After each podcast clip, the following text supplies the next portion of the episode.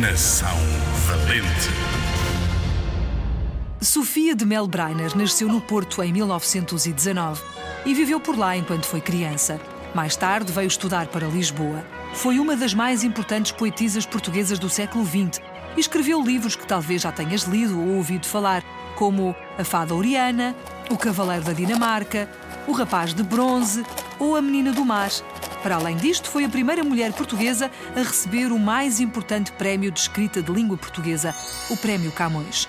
Quando morreu, levaram-na para o Panteão Nacional, onde estão algumas pessoas muito importantes da história do nosso país.